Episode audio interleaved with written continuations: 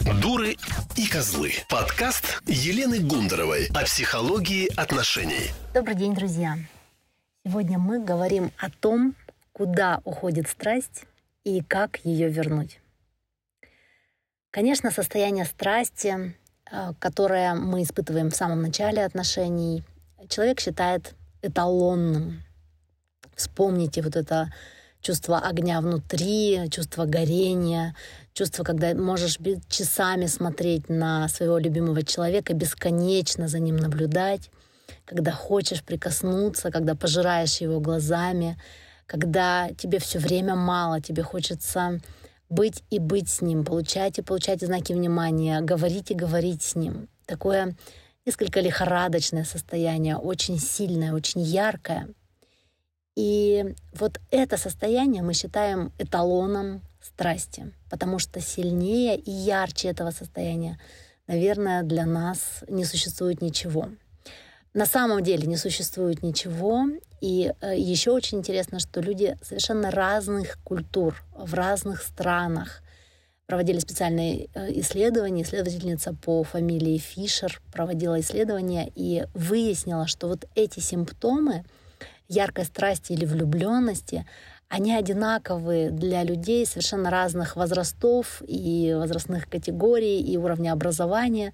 Грубо говоря, какой-нибудь а, там мальчишка в подмосковном, а, не знаю, там Люберцах, а, десятиклассник и профессор Гарварда, когда влюбляются, испытывают одни и те же реакции и симптомы. И Дело вот в чем. Коварство этой ситуации в том, что именно эту реакцию мы воспринимаем как нечто истинное, нечто настоящее. Я сейчас объясню, почему это происходит. С этой реакцией впервые человек сталкивается в подростковом возрасте, когда пробуждаются чувства, когда начинается формирование чувственности, сексуальности. И мальчики или девочки, подростки могут почувствовать пробуждение каких-то новых сил, новых чувств внутри себя, направленных на какой-то объект. И эти чувства впервые оказываются эротически окрашенными. И тогда мальчик или девочка понимают, что вот все, что я чувствовал или чувствовала раньше к моим родителям, к моим друзьям, это все не то, это все неправильно. Вот эти какие-то теплые чувства, желание близости, а, чувство дома, когда я обнимаю любимого человека, это не то. А вот то, что я сейчас испытываю к этому новому объекту, это вдруг девочка или это вдруг мальчик стал самым необыкновенным на свете. Вот это воспринимается как любовь, как приход любви. И человек начинает понимать, что именно об этом я читала в книжках, об этом пишут поэты, писатели. Вот это и есть любовь. Все, что было раньше, это все ерунда. И вот это чувство э, вклеивается в нас, импринтинг, э, происходит импринт, да, так называемый, когда что-то случается впервые, а в народной традиции это называется поражение сознания, то есть когда в сознание входит какая-то идея резко, э, мощно, сильно, и человек понимает, о, вот это оно и есть, это и есть состояние любви. И на всю жизнь у человека остается вот этот шаблон, что именно любовь, да, она вот такая и есть. Настоящая любовь, она такая и есть. Но мы с вами знаем, а мои слушатели — это взрослые люди — что это чувство достаточно быстро проходит.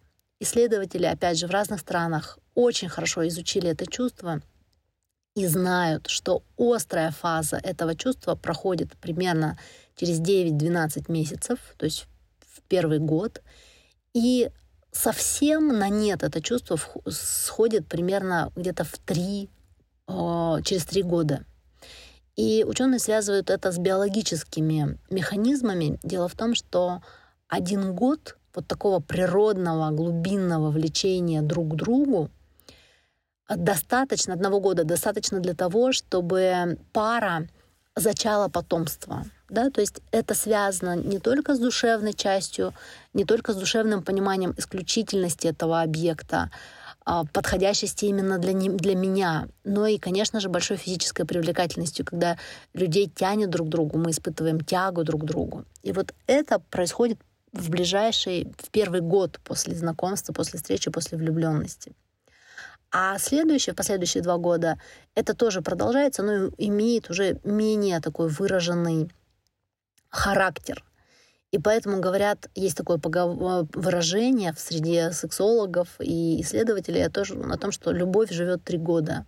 И что бы мы ни делали, как бы мы ни старались, любовь уходит через три года. И вы знаете статистику о том, что очень многие пары распадаются в течение одного года после там, начала отношений или после вступления в брак. И очень многие пары распадаются через три года. И, как правило, да, очень многие уже к этому времени есть, действительно есть ребенок. И, кстати, биологически вот этот э, срок три года обусловлен тем, что а, через три года, ну, как бы природа считает, что уже не нужны оба родителя что второй партнер, отец, как правило, уже не нужен, потому что ребенок уже самоходный, да, что он уже ходит сам, и что мать может добивать пропитание для себя, для ребенка, она менее уязвима, что это природные механизмы, которые в нас работают.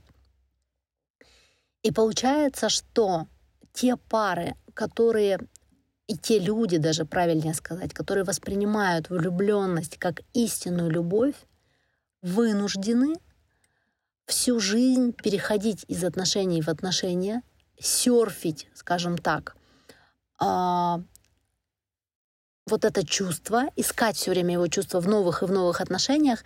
И есть даже такое понятие, как люди подсаживаются, да, это похоже на такую даже наркотическую, может быть, зависимость. Сейчас объясню, почему она возникает. И люди все время хотят быть на вот этом пике, на гормональном пике. Дело в том, что вот эта природная обусловленность, она очень сильно выражена в изменении гормонального фона. Огромное количество окситоцина, норадреналина, адреналина, а, здесь же кортизол, да, вот огромное количество гормонов просто окутывают тело, да, мозг, как говорят, купается в серотонине, и это действительно такое вот очень-очень острое, очень яркое состояние. И люди буквально подсаживаются на это, то есть хотят это испытывать снова и снова. И поэтому, наверное, вы знаете таких людей, которые буквально перепрыгивают да, из одних отношений в другие. Но для нас с вами важно увидеть, что вообще это состояние любви — это другое состояние.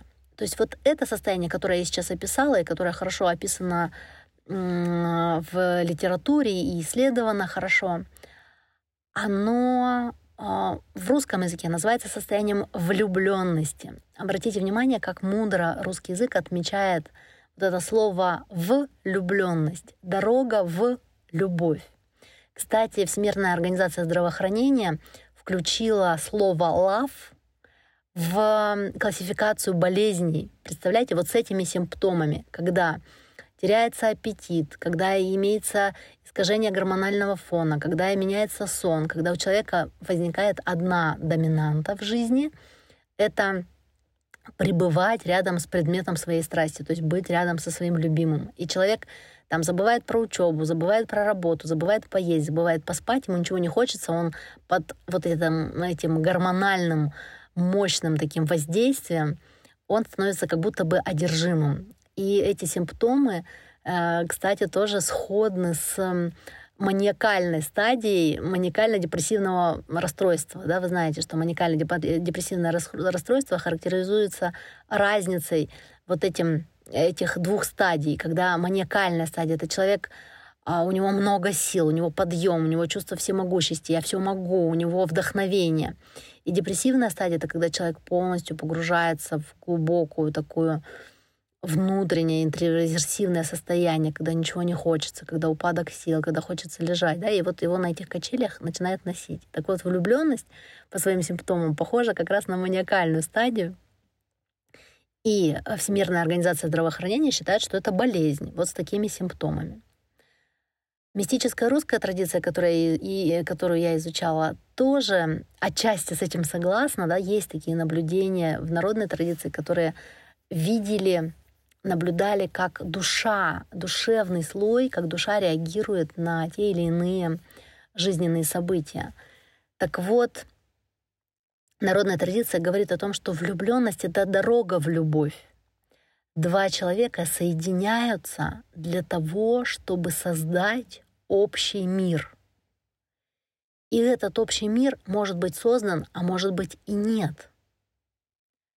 То есть получается, что влюбленность, вот эта сильная, сильная, этот пик страсти нужен для того, чтобы как бы свести двух людей.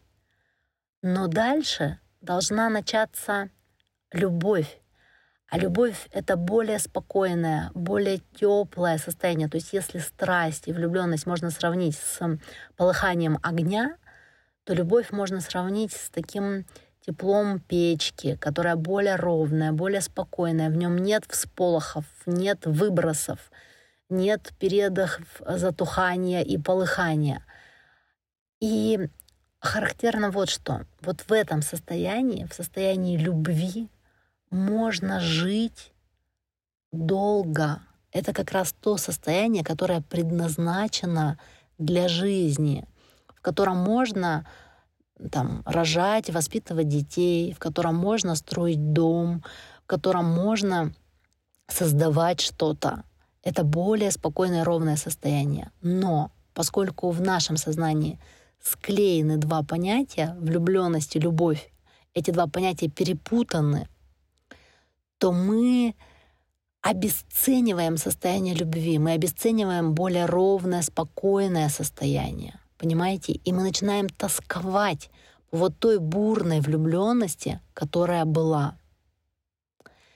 И первое, что мне хочется, чтобы мы поняли, и это, собственно, задача сегодняшнего выпуска, что влюбленность не равна любви что любовь — это спокойное, глубокое состояние, в котором очень много и близости, и страсти тоже, но это состояние более управляемое, более разумное, более взрослое, чем состояние влюбленности. А, я слышала где-то такое сравнение, что влюбленность похожа на езду на таких маленьких э, машинках, знаете, электрических машинках, когда ездят по электрическому полю, аттракционы есть такие, и вот там э, все летают, сталкиваются друг с другом, хохочут, э, но в какой-то момент раз электричество заканчивается с таким противным звуком, да, электрическим, и машинки оказываются обесточенные, и происходит остановка, и все, и дальше мы ничего не можем с этой машинкой сделать. А любовь — это состояние, когда ты сидишь за рулем мощного автомобиля, классного, не знаю, выберите свой автомобиль, там, BMW или Mercedes, или то, что вам нравится. И это управляемая машина, она мощная, ты знаешь, как ее заправлять, ты знаешь, как на ней ехать, ты знаешь, э, что она твоя, и что никто тебя отсюда не выгонит да, из этой машинки, что это не оборвется внезапно. Вот а, такая разница между влюбленностью и любовью. И мне сегодня хотелось донести до вас мысль о том, что а, тот подъем чувств, та страсть, которая происходит, происходит в начале отношений, это только лишь дорога в любовь. А что же такое любовь? и как поддерживать страсть в длительных отношениях, мы с вами поговорим в следующих выпусках обязательно. До скорой встречи, подписывайтесь на подкаст-канал, а, делитесь с вашими друзьями и увидимся, услышимся уже очень скоро. Елена Гундарова о психологии отношений.